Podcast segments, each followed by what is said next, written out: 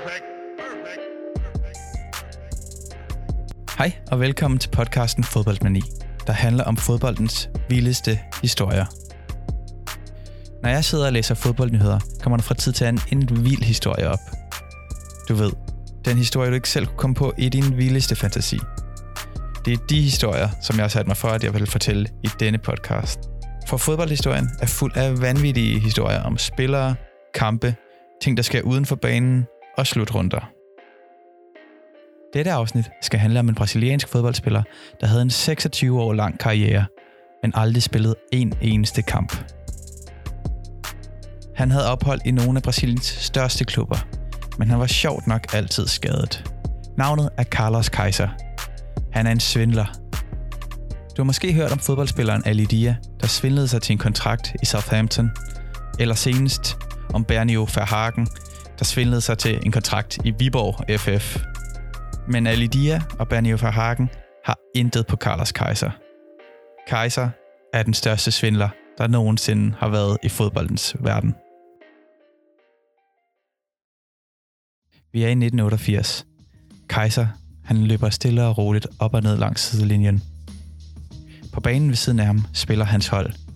De er bagud 2-0. Kaiser havde aldrig spillet en professionel fodboldkamp før, og han havde egentlig heller ikke lyst til, at den første skulle være i dag. Men op på tribunen sidder en mand. En mand, som er kendt som Rio de Janeiros farligste mand. Måske endda Brasiliens farligste mand.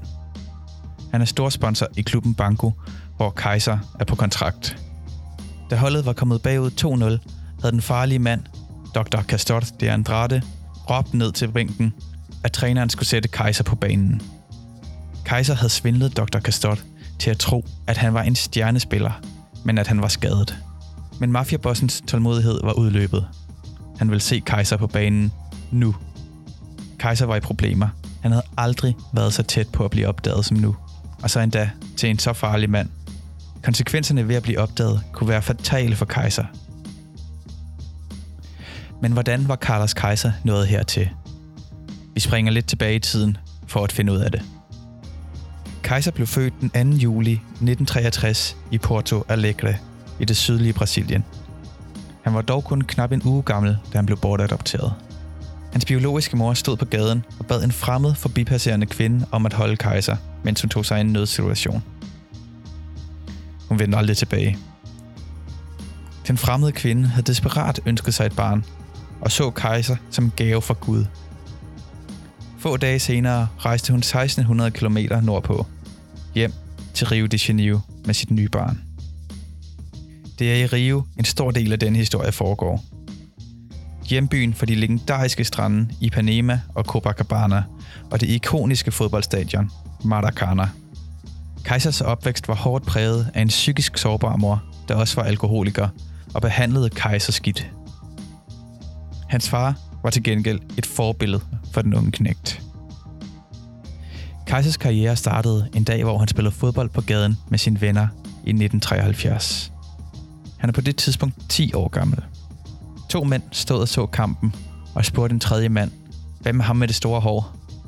Manden, som var Kejsers far, sagde, det er min søn. Hvorefter de to mænd sagde, at Kaiser skulle møde til prøvetræning den næste morgen kl. 7 på Botafogo's træningsanlæg. Kaiser og hans far var allerede Botafogo-fans, da hans onkel havde spillet sammen med Garincha og Nilton Santos. Hans held var dog den stærke angriber, Jacinho, som scorede i samtlige Brasiliens VM-kampe i 1970. Botafogo er den mindste af Rios fire store klubber, hvor Flamengo, Fluminense og Vasco da Gama er de øvrige.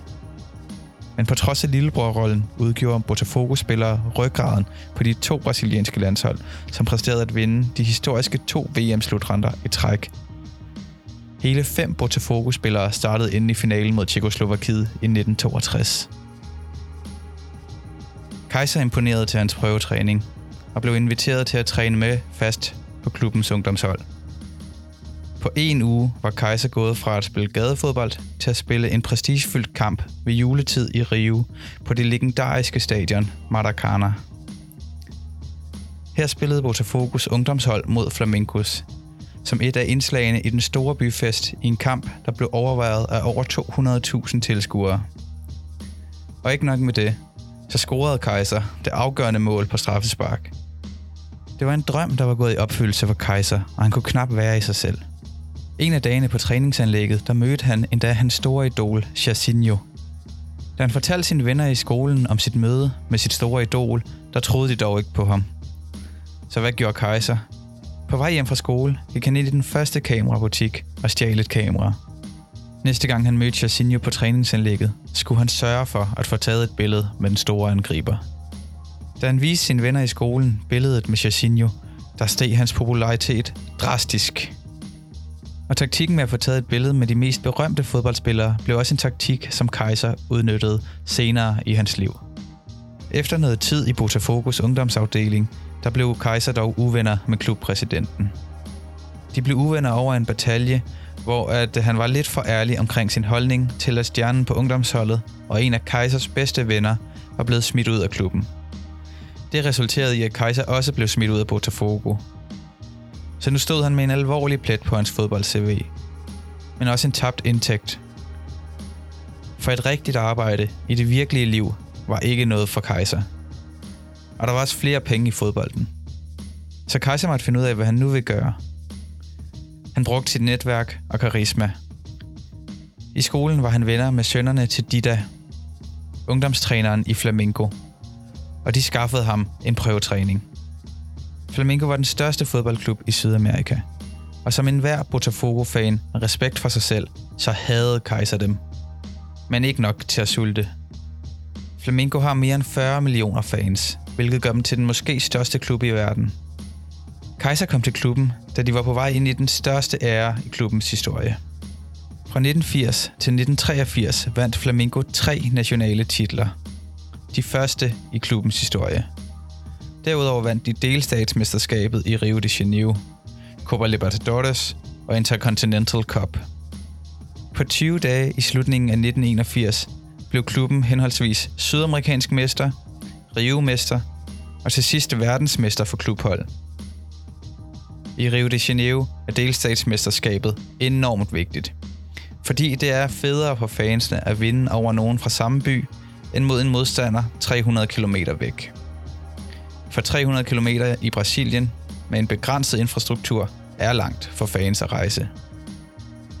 Flere eksperter sammenligner datidens flamenco-hold med Barcelona, med Xavi, Iniesta og Messi.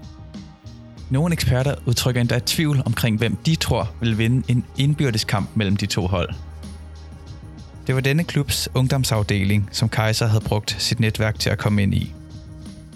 Det varede dog ikke længe, før han blev smidt ud igen. Under en kamp fik Kaiser det røde kort for en voldsom takling. Han siger selv, at det ikke var ham, men en af hans holdkammerater. Dengang var der ikke numre på spillertrøjerne, og stilen var det store Bundesliga-hår, hvilket alle hans holdkammerater udøvede. Så derfor mente Kaiser, at dommeren havde forvekslet ham med en af de andre på hans hold. Kaiser blev bedt om at komme med en undskyldning til klubben og hans hold. Men det nægtede han, for det var jo ikke ham, der havde gjort det. Og derfor blev han uvenner med holdets træner og smidt ud af klubben. Kaiser mødte sympati fra Flamencos personale og spillere, og han fik lov at træne med uofficielt i klubben. Kaiser udnyttede dog denne sympati og hans fortsatte ophold i klubben til at vil hævne sig på træneren Dida. Hans hævngærninger bestod blandt andet af, at han klippede elastikken over i Didas shorts, han hældte øl i hans drikkedunk, og så spredte han rygter om, at Dida var homoseksuel. På trods af alt dette, så fik han dog stadig lov til at spille træningskampe for Flamengo. Og der var en træningskamp, som skulle vende op og ned på Kaisers liv. For til den træningskamp var der talentspejdere fra den meksikanske klub Puebla. Under kampen leverede Kaiser en kraftig overpræstation og scorede to mål. Han var endda selv overrasket over hans spil.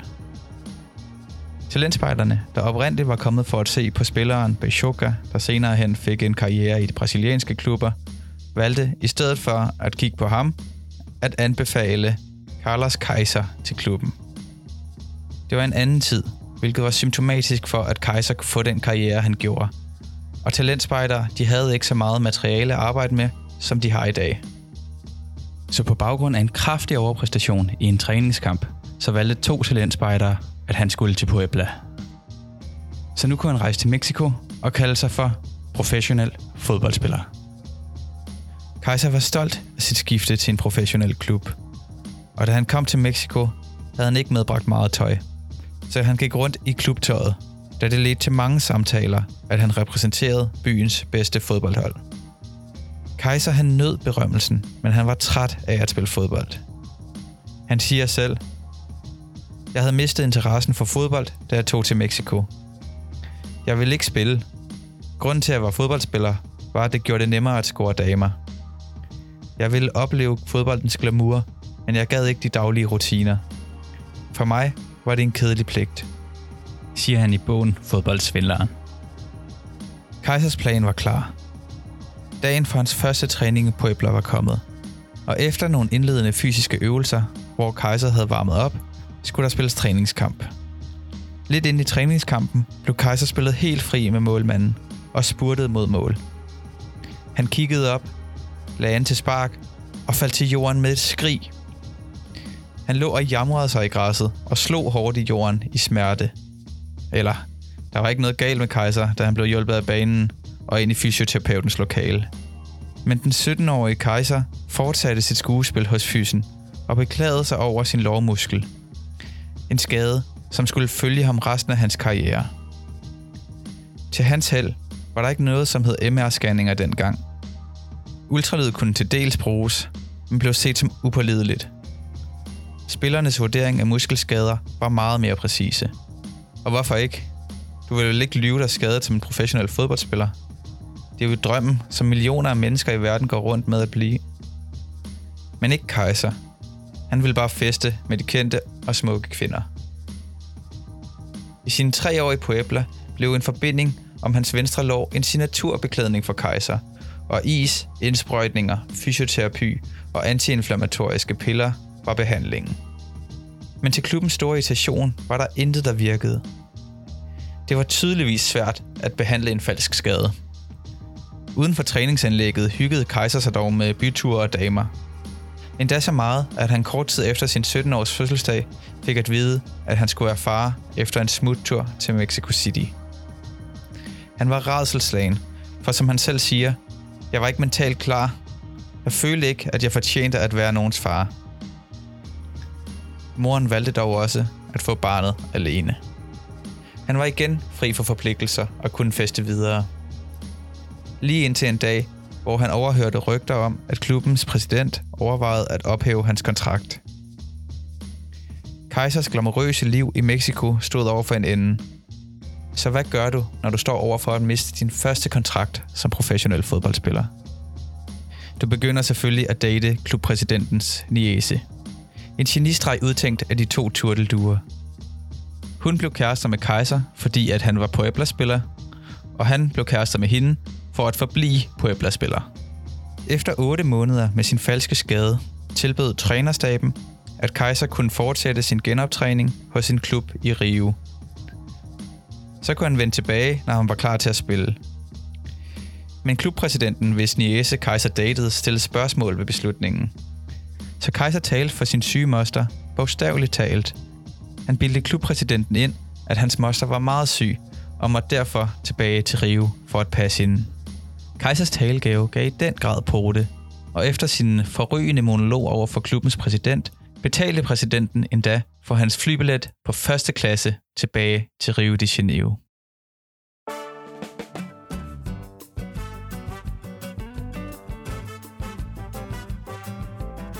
Kaiser kunne fra flyvemaskinen se ned over sin hjemby. Vi er nu i starten af 1980'erne, en gylden ære i Rio de Janeiros tid – vi snakker Copacabana og bossa nova rytmer. Bundesliga-hår, speedo sin størrelse for lille og solbriller på, uanset om du lå og stegte i middagssolen eller svingede hofterne på byens natklubber. Carlos Kaiser var tilbage, og det skulle folk snart finde ud af.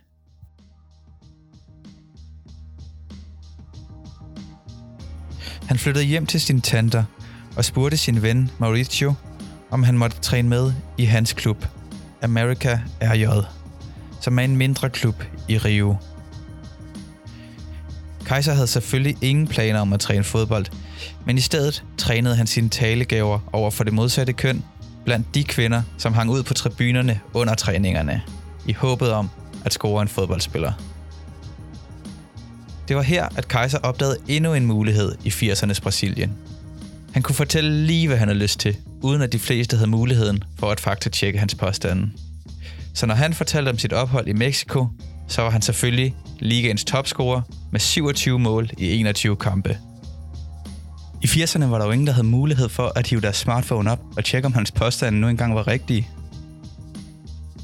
Det var også denne usande status som topscorer i den meksikanske liga, der gjorde Kaiser til PR-manager for flere netklubber i Rio de Janeiro.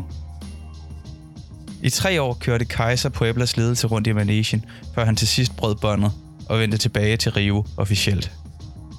Han fortsatte med at hænge ud på Amerikas træningsanlæg. Han havde gjort sig gode venner med klubbens præsident Francisco Cantizano, som var vild med gavtyven og damernes ven, Carlos Kaiser.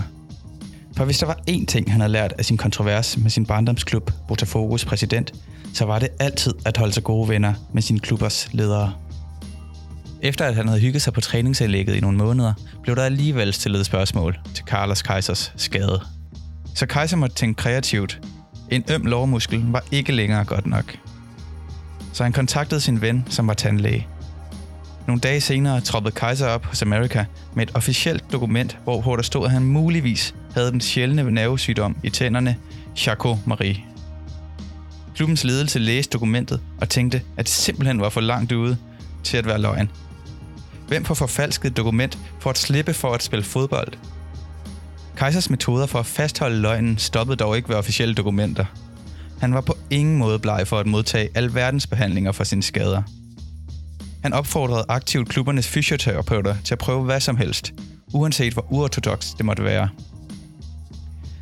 Det førte blandt andet til en steroidebehandling i lysken, der fik ham til at tage 13 kilo på i løbet af et halvt år.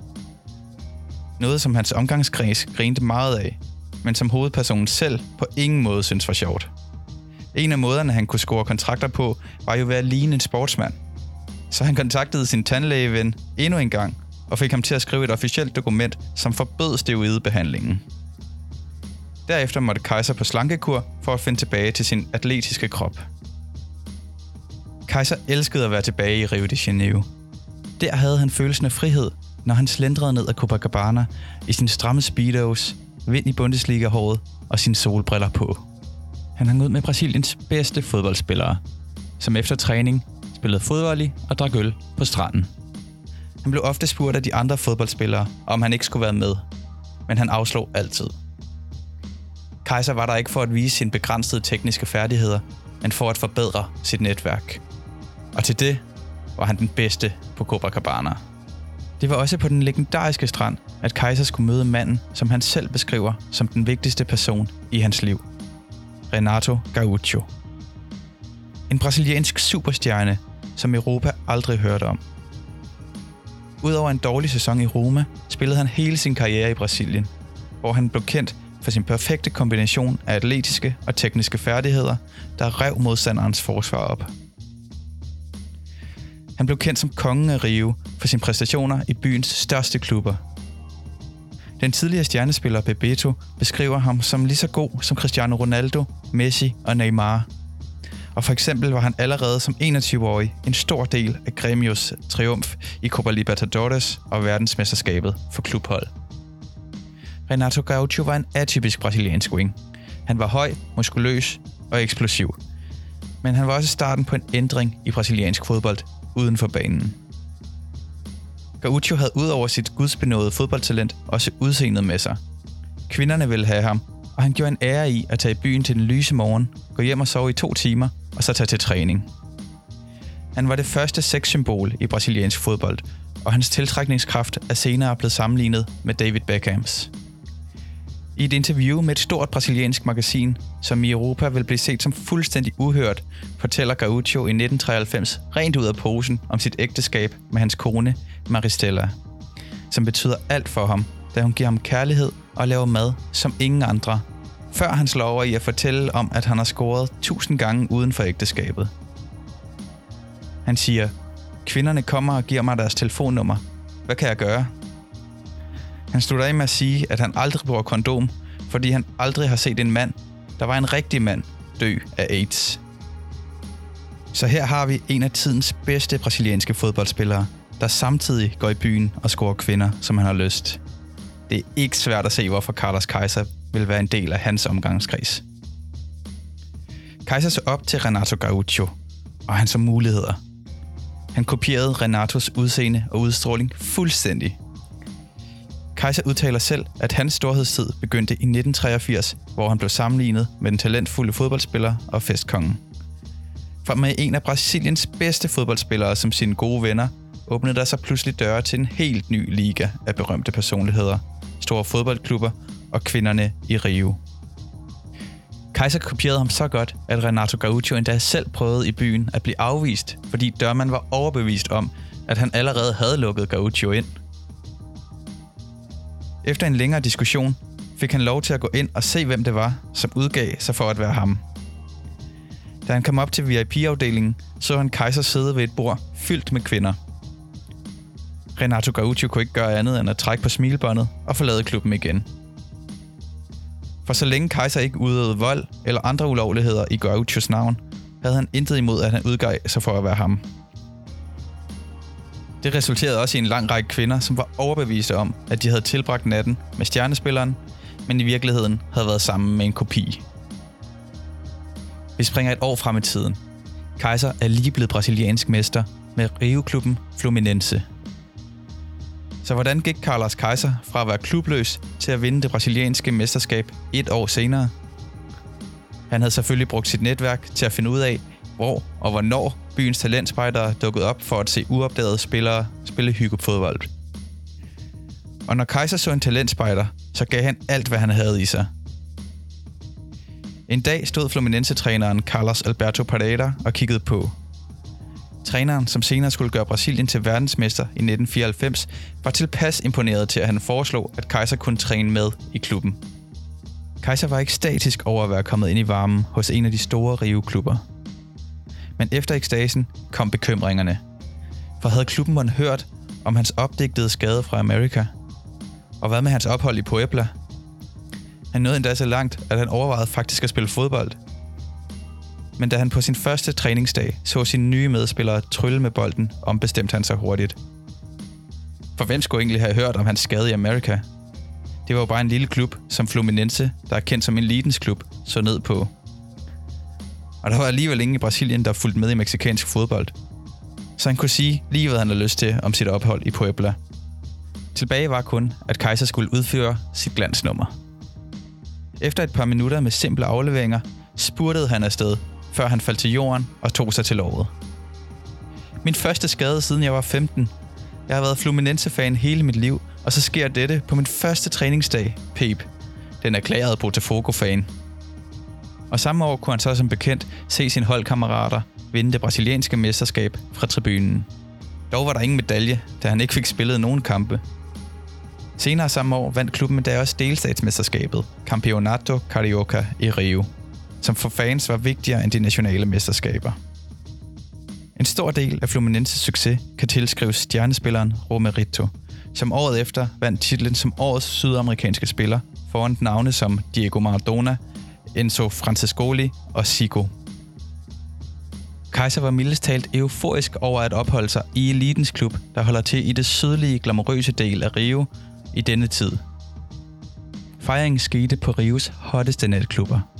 Kaiser var i den syvende himmel. Vi er midt i 80'erne. Sambaens storhedstid. Kaiser kunne mingle sig med byens smukkeste kvinder og mest betydningsfulde personligheder. Hans netværk blomstrede. Og nok så Kaisers holdkammerater ham sjældent på træningsbanen med støvlerne snørret, men hans betydning for de hold, han spillede på, var stadig uvurderlig. Han var kendt for sin karisma og sin underholdende historier. Og selvom de fleste spillere godt kunne have en mistanke om, at han ikke var den bedste fodboldspiller, så kunne de stadig godt lide ham. For Kaiser var lige med underholdning, og han havde en selvtillid, som ikke engang de største stjernespillere egoer kunne hamle op med – når han så en smuk kvinde i byen, så holdt han sig ikke tilbage for at gå over og snakke med hende. Noget, som hans holdkammerater beundrede meget. På grund af en opvækst i et hjem med en alkoholisk mor, så var Kaiser afholdsmand.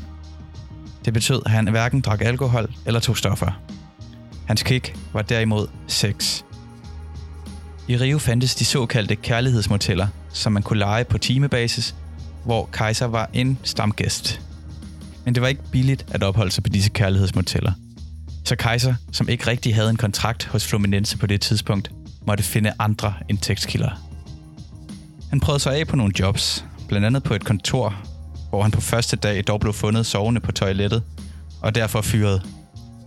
Han var også ansat i en madbod, men besluttede sig dog hurtigt for, at det ikke var ham. Så Kaiser satsede benhårdt på at finde sin næste kontrakt. Han udså sig sine to næste potentielle ofre, nemlig de to finalister i årets Copa Libertadores finaler. Finalerne, der blev spillet over to kampe, stod mellem brasilianske Grêmio og argentinske Independiente. Efter den første finalekamp var blevet spillet i Brasilien, arrangerede Kaiser en fest for begge holds spillere og ledere. Det var en fest, hvor Kaiser sørgede for at fedte sig ind hos klubledelsen i begge klubber. Og han arrangerede endda en trekant med to escortpiger til begge klubbers klubdirektører. Da Independiente vandt returkampen nogle dage senere, kom Kaiser pludselig i tanke om, at han altid havde været fan af holdet fra Buenos Aires.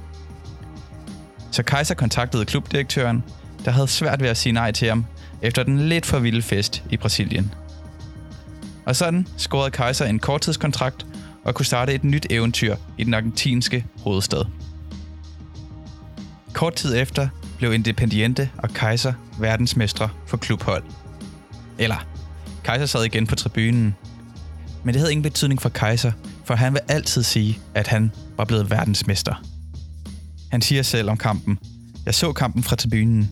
Jeg var ikke engang i truppen, men jeg vil sige, at jeg var klubverdensmester. Det er ligesom Ronaldo i 1994 og Kaká i 2002. De vandt VM, selvom de sad på bænken. Jeg var glad, for jeg tog til Brasilien, og alle troede, at jeg havde vundet både Copa Libertadores og Klub VM, siger Kaiser i bogen Fodboldsvindleren. Efter to måneder i den argentinske hovedstad fik Kaiser dog igen hjemve. Han havde allerede besøgt halvdelen af Buenos Aires' 400 natklubber, så hvad var der mere for ham i den by? Så han gik til klubledelsen og fortalte en løgn om, at hans bedstemor var død. En bedstemor, som ville dø flere gange i løbet af Kaisers karriere. Hjemvendt til Rio skulle Kaiser finde endnu en ny klub. Og igennem nogle venner kom han ind i klubben Bangu. Den uofficielle ejer af Bangu og stor sponsor var den berygtede mafiaboss Dr. Castor de Andrade. Dr. Castor var berygtet som Rios farligste mand. Han var blevet rig på det ulovlige lotteri Choco de Bicho, på dansk dyrespillet. Spillet Choco de Bicho stammer fra en zoologisk have i Rio de Janeiro, der kæmpede økonomisk tilbage i 1892. For at tjene lidt ekstra ind, fik alle besøgende i haven et billede af en af de 21 dyr. Sidst på dagen snodede man et lykkehjul, der udvalgte dyrene. De, der havde vinderdyret, fik en del af pengene. Spillet blev så voldsomt populært i Rio, at det var overalt. I 1946 blev det dog gjort ulovligt, men det var for sent. De mest magtfulde mafiabosser i Rio sad allerede på spillet. Og når man havde et ulovligt spil, man skulle hvidvaske vaske penge fra, hvor gjorde man det så? I Rios fodboldklubber. Alle de store fodboldklubber i Rio, undtagen Flamengo, var på dette tidspunkt drevet af de såkaldte bicheros. Altså mafiabosserne, der var blevet rige på Choco de Bicho. Spillerne i Banco var bange for Dr. Castor. Men han blev også set som en nærmest romantisk figur – med sine store runde briller, læderagtige ansigtstræk og charmerende udstråling, lignede han en venlig onkel, nærmere end en berygtet mafiaboss. Men skinnet bedrager. Castor var ikke til at spøge med. Det fik fodboldspilleren Marco Antonio blandt andet at føle. Manden, der som 19-årig var med til at vinde VM-guld med Brasilien i 1970, og senere vandt fem delstatsmesterskaber i Rio med Fluminense og Vasco da Gama, nedtrappede sin karriere i Banco AC. Hans spilletid i den lille klub i den vestlige bydel af Rio var dog begrænset af skader. Det var dog ikke noget, der imponerede Dr. Castor, og en dag Marco Antonio stod og fortalte røverhistorier på træningsanlægget, kom mafiabossen hen til ham med en latpistol og skød løs i retning mod hans fødder. Antonio sprang afsted, hvorefter Castort konkluderede, at der var ikke noget galt med ham. Dagen efter spillede Antonio. Bankos spillere frygtede manden mere end andre. Havde de spillet en dårlig kamp, kunne de være sikre på, at han kom ned i omklædningen og gav dem en opsang. Men havde de derimod spillet en god kamp, var det ikke unormalt, at han sendte dem ned til bilhandleren, hvor de kunne hente deres nye bil. Dr. Castor skræmte dog ikke Kaiser. For Kaiser havde et særligt bånd til mafiabosser og klubdirektører. Han vidste, hvordan han skulle sno dem om sin lille finger. Første gang Kaiser mødte Castor for at diskutere en korttidskontrakt, kom der pludselig og helt tilfældigt to kvinder, der prøvede at forføre ham. Castor var mistænksom over det pludselige sammentræf, men Kaiser forsikrede ham om, at de var vilde med hans personlighed. Sandheden var bare, at de kunne lide ham på teambasis. For Kaiser havde selvfølgelig hyret dem til at få bossen i godt humør, så han ville give ham en kontrakt. Og det lykkedes. Kaiser blev gode venner med Dr. Castor.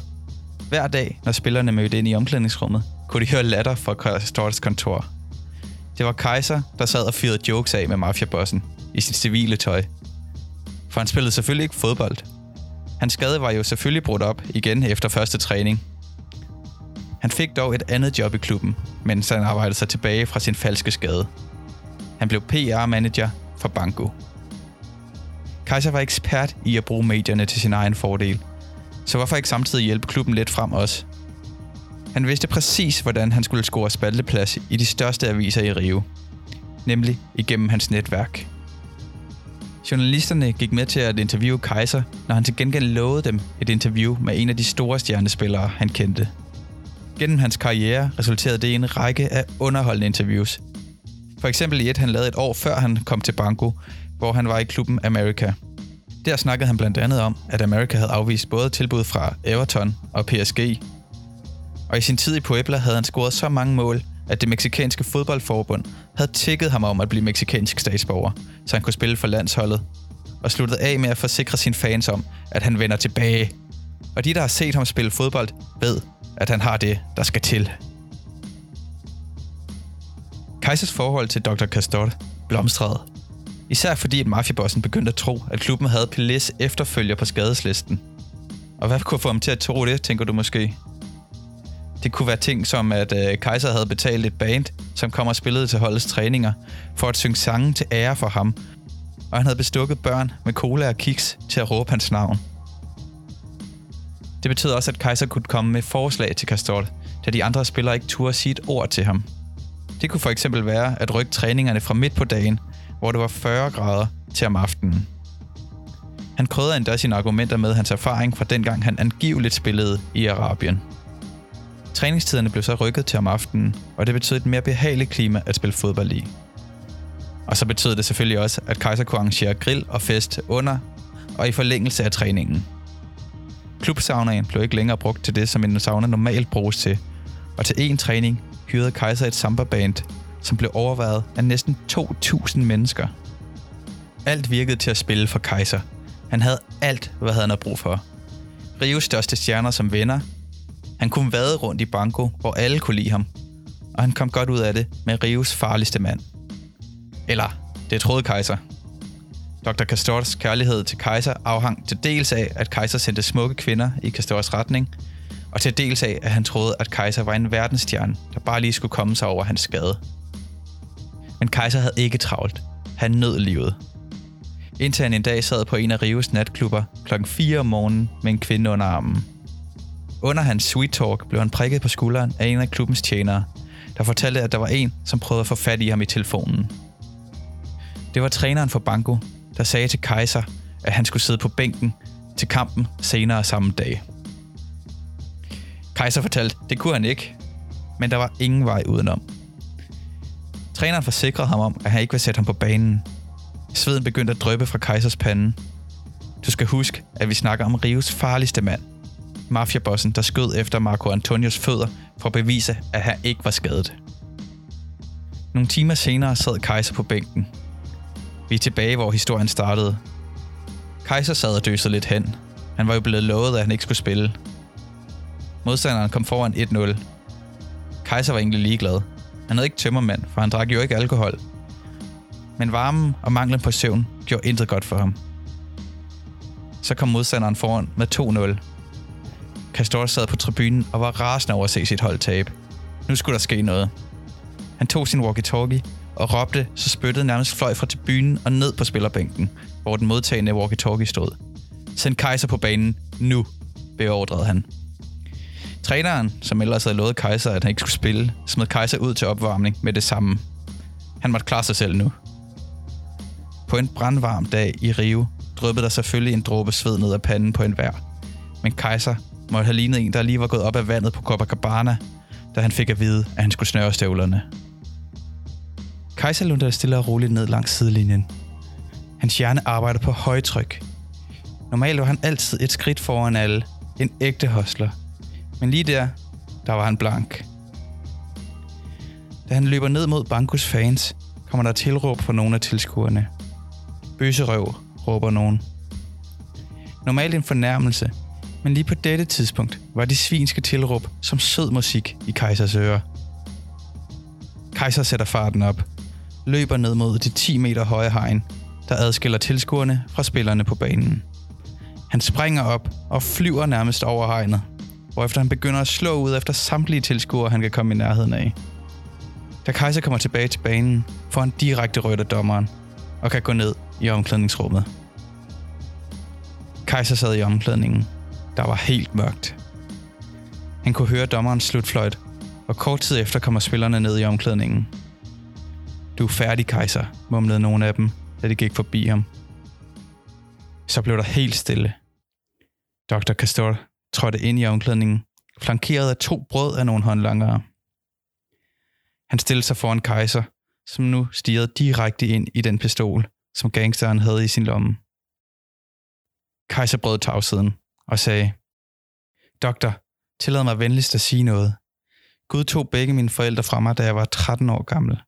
Men han gav mig en ny far. Dig.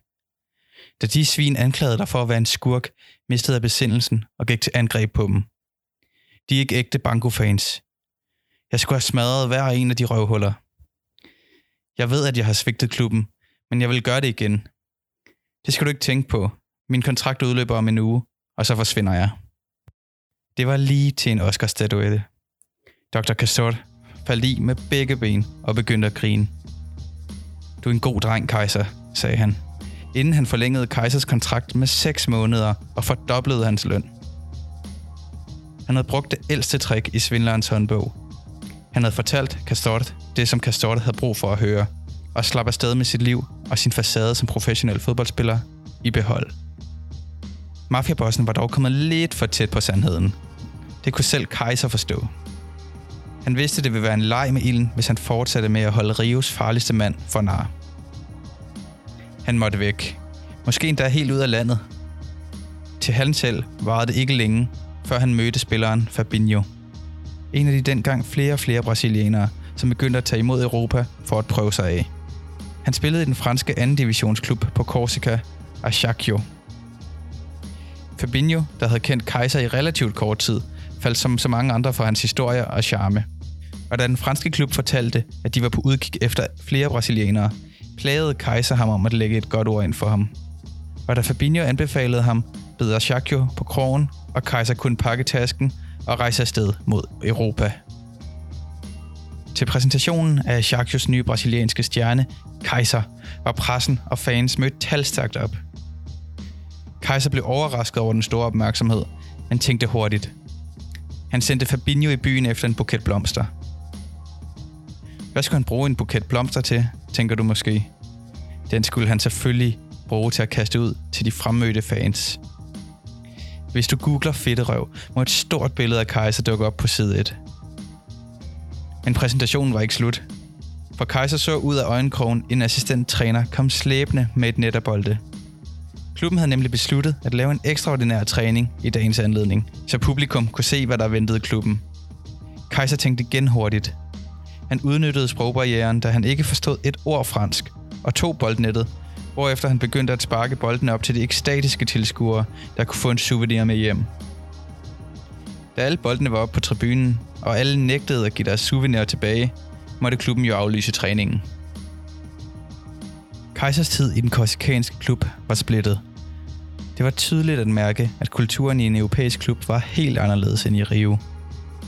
Spillertruppen var mere professionel og gad ikke feste hver dag. Det gav naturligvis et hak i Kejsers popularitet. De andre så ham som uprofessionel og syntes, han var for meget. Så hvordan kunne Kaiser være i en klub, hvor størstedelen af omklædningsrummet ikke kunne lide ham? Han havde selvfølgelig fedtet sig ind hos ledelsen. For ledelsen elskede at feste, og Kaiser elskede at arrangere festerne. Dog var det korsikanske natteliv noget dødt, så de rejste til Paris, Marseille og Bordeaux for at slå sig løs. Efter fire måneder på den franske ø, var Kaiser blevet træt af det kølige klima på øen og i omklædningsrummet. Han tog hjem til Rio på juleferie og fortalte alle om sit fantastiske ophold i Frankrig. Her havde han scoret 18 mål i 14 kampe. Mesterholdet Bordeaux holdt øje med ham, og han havde endda overragt prisen til den bedste film ved Cannes Festivalen. De historier gav ham opmærksomhed og berømmelse i det brasilianske.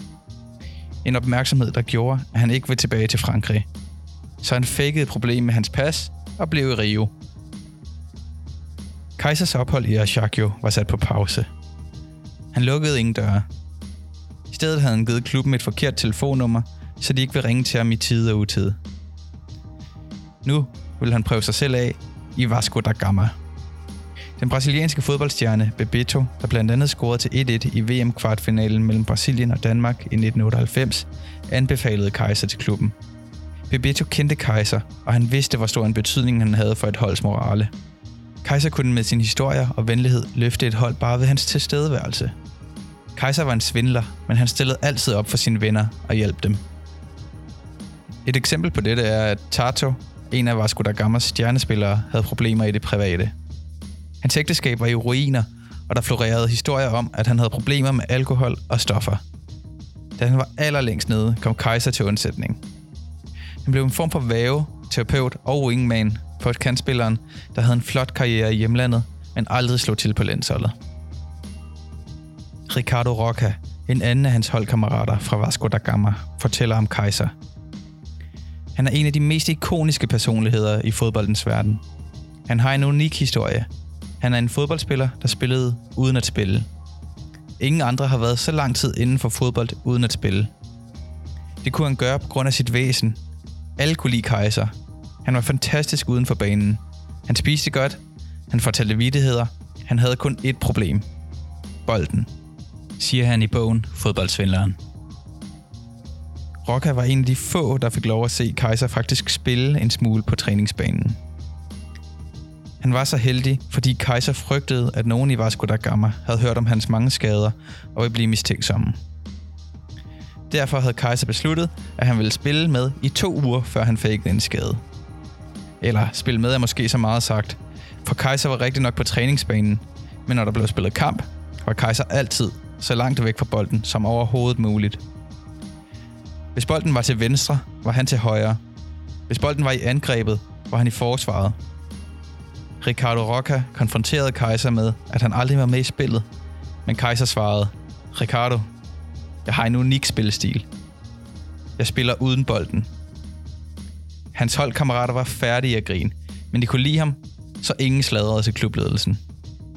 Tiden i Vasco da Gama var dog ikke lang men Kaiser havde nu opnået at være i Rio de Janeiros fire største klubber. Han mente igen, det var tid til luftforandring. Han ville prøve sig af uden for Rio. Han rejste mod Sao Paulo, hvor klubben Palmeiras holder til. Her havde en ven skaffet ham en prøvetræning. Han ville prøve at score sig en korttidskontrakt, men selvfølgelig uden at spille. Så han fik sin ven til at lave en hård takling på ham til prøvetræningen. Efter træningen ventede han på at få et møde med klubbens præsident, nogle hardcore fans kom dog mødet i forkøbet. De havde hørt om Kaiser og hans spilnummer, og bad ham knap så pænt om at skride ud af Sao Paulo. Ordene fra deres mund må have været hårde, for Kaiser skyndte sig ud til lufthavnen, og han betalte endda sin egen flybillet hjem til Rio. Derefter havde han endnu et kort stop i Fluminense, før han fik snakket sig tilbage til sin barndomsklub, Botafogo. Det var i perioden, hvor Renato Gaucho, Kaisers store forbillede, var stjernen i klubben – det blev til fem års fest for Kaiser og hans holdkammerater. Brasilianske fodboldspillere i Rio elskede at feste. Derfor indlogerede Botafogos træner altid spillertruppen på et hotel dagen før en kamp. Ellers vil de tage i byen til den lyse morgen, eller have sex med deres kone eller elskerinde hele natten. Så træneren kunne med ro i sindet lægge sig til at sove natten før kampene, velvidende at alle spillerne fik deres vigtige nattesøvn. Eller det troede han. Virkeligheden var en anden. For nogle etager under spillernes på hotellet havde Kaiser altid planlagt en fest, og til tider seks orgier for dem. Rimelig modigt gjort af Kaiser og spillerne. Hvis ledelsen fandt ud af, at Kaiser planlagde hemmelige fester, havde han været færdig i klubben. Men Kaiser var altid et skridt foran. Han havde selvfølgelig allerede bygget et godt forhold til klubbens sponsor slash gangster, Emil Pinheiro. Pinheiro kendte naturligvis Kaisers gamle mafiachef, Dr. Castot, gennem Rios underverden. Og Castot havde også lagt et godt ord ind for Kaiser hos Pinheiro, før han fik lov at træde ind i hans sort-hvide stribede barndomsklub endnu en gang. Kaiser havde jo god erfaring med at blive venner med klubbens ledere, og for ikke at blive straffet for de forbudte fester og sexorgier, han arrangerede inden kampene, så inviterede han selvfølgelig Pinheiro og klubbens ledere med til dem. Pinheiro og klubbens ledelse var så glade for Kaiser i klubben, at han faktisk fik en løn, der var bedre end halvdelen af spillerne i førsteholdstruppen. Hans rolle i klubben var klar. Det var ikke for at spille fodbold, han var der. Han var holdets uofficielle partyplaner. Når Botafogo havde spillet deres kampe om søndagen, startede de mere officielle fester for spillerne. Det blev en tradition, at efter ugens kamp tog spillerne ud at spise på restauranten Procao. Derefter tog de videre til en af de hotteste natklubber i Rio. Når klubberne lukkede, tog Kaiser dem med videre til en hemmelig adresse til efterfest, hvor han sikrede sig, at ingen af gæsterne havde kameraer. Da der ingen træning var om mandagen, havde spillerne ofte en efter-efterfest, hvor de typisk grillede, og Kaiser sørgede for kvindeligt selskab. De festede bogstaveligt talt fra søndag til tirsdag eftermiddag, hvor der var træning igen. Kaiser var holdets mand. Han tog skraldet, når hans venner kom i problemer. Som en gang, hvor hans holdkammerat i Fluminense var kommet op og slås på en natklub, så tog Kaiser på politistationen og påtog sig ansvaret. Han betalte endda også bestikkelsen, der fik det hele til at gå væk af egen lomme. Eller dengang en stjernespiller havde gjort en pige gravid, hvor han arrangerede en abort. I 1990 besluttede Kaiser for at genoptage kontakten til Ashakio. Han vendte tilbage til Korsika, hvor de ledere, han festede med under sit første ophold, ville have ham tilbage. De turde dog ikke give ham mere end en kontrakt med en lav grundløn og dertil bonus, hvis han spillede kampe. De gjorde nok også klogt i at give ham en lav grundløn, da han kun var tilbage på den sydfranske ø i nogle uger, før hans fætter i Rio ringede til klubledelsen og fortalte, at hans bedstemor var død. Igen. Det var selvfølgelig Kaiser selv, der sad i den anden ende og skrættede med noget papir for at få forbindelsen til at lyde dårlig. Ledelsen hoppede dog i med begge ben, og Kaiser drog endnu en gang hjem. Kaiser nåede endnu et kort ophold i Vasco da Gama, da hans ven Bebeto ville have ham tilbage til klubben. Her var sportsdirektøren så desperat efter at se Kaiser spille, at han hyrede en heksedoktor til at helbrede ham. Det virkede sjovt nok ikke. Karrieren lakkede mod enden for den sympatiske store svindler – og lige sådan gjorde storhedstiden for nogle af de bagmænd, som Kaiser holdt af at snyde. Brasiliansk fodbold blev ramt af en stribe økonomiske skandaler. En leder i Botafogo blev taget i at svindle med klubbens økonomi. Og selvom Emil Pinheiro ikke var involveret, så var han nødsaget til at trække sig. I 1993 blev 14 Bichieros sendt i fængsel. Heriblandt Pinheiro og Dr. Castort. Da politiet rensede Castors regnskaber og computer, fandt de, at han havde halvdelen af Rio på lønningslisten. Den indeholdte navne på en tidligere præsident, Rios borgmester, guvernøren, dommere, kongresmedlemmer, 25 politikommissærer og 100 politibetjente. Kaiser sluttede karrieren af i Banco, og derefter begyndte han at træne kvindelige bodybuildere. Han mødte sit livs kærlighed, Marcella, og droppede det promiskuøse liv med utallige sexpartnere. Langsomt og naturligt gled han væk fra sit netværk, og i stedet for fester arrangerede han parmiddage. Det endte dog ulykkeligt, da Marcella døde af en hjerneskade. Kaiser endte i en kæmpe sorg, og lige så stille gled han tilbage til sine gamle vaner. Han havde været væk fra festen i seks år, og da han vendte tilbage, var han kun en skygge af den gamle kejser.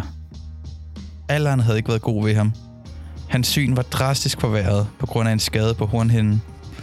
Og på trods af, at han aldrig spillede en kamp, var hans krop havet som en pensioneret fodboldspillers. Kvinderne kunne han dog stadig charmere, og han kunne stadig narre dem til at køre ham rundt og betale regningen. Men det var ikke længere dem fra overklassen. Flere af dem bliver hans venner beskrevet som veltrænede, muskuløse kvinder, men de var gamle. Virkelig gamle. Gennem en hel fodboldkarriere baseret på løgne, er ikke alle kejsers historier, der er sande. Hans gode ven Fabinho, der efter sine skulle have fået ham til Ajaccio, fortæller, at hans ophold på Korsika var en stor løgn, og at han aldrig forlod Brasilien. Fabinho havde spillet med på historierne, men har efterfølgende tilstået, at de ikke var sande, da de ødelagde Fabinhos gode ry på den franske ø. Om alle de historier, du har hørt i dette afsnit, er 100% sande. Det kan jeg ikke love dig. Men hans ophold i Rio-klubberne er blevet bekræftet af hans venner, der spillede i dem. Spørgsmålet er, om Kaiser har fortalt sine løgne så mange gange, at de er blevet sandheden for ham. For han benægter, at hans ophold i Ashakio er en løgn. I 2018 blev bogen Fodboldsvinderen, der handler om Kaisers liv, udgivet. Jeg kan klart anbefale den, hvis du har lyst til at læse mere om Kaisers historie, og hvis du har lyst til at lære mere om brasiliansk fodbold i den tid, hvor Kaisers karriere var aktiv. Samme år blev der også udgivet filmen Kaiser, The Greatest Footballer Never to Have Played Football. Historien om Carlos Kaiser er en historie om en charmerende og karismatisk svindler, der i 26 år kunne gøre karriere i nogle af Brasiliens største fodboldklubber, blive venner med tidens største stjerner og score kvinder ved at give sig ud for at være Renato Gaucho. Det er også en historie, der er svær at gentage i nutiden. For med Google, YouTube og store databaser over professionelle spillere over hele verden, så er det ikke mange klubber, der vil falde for en svindler som Kaiser. Men mindre man selvfølgelig er Viborg FF. Hvis du vil høre flere vilde historier fra fodboldens forunderlige verden, så abonner på Fodboldmani, der hvor du hører podcasts. Og følg Fodboldmani på Facebook og Instagram. Vi høres ved.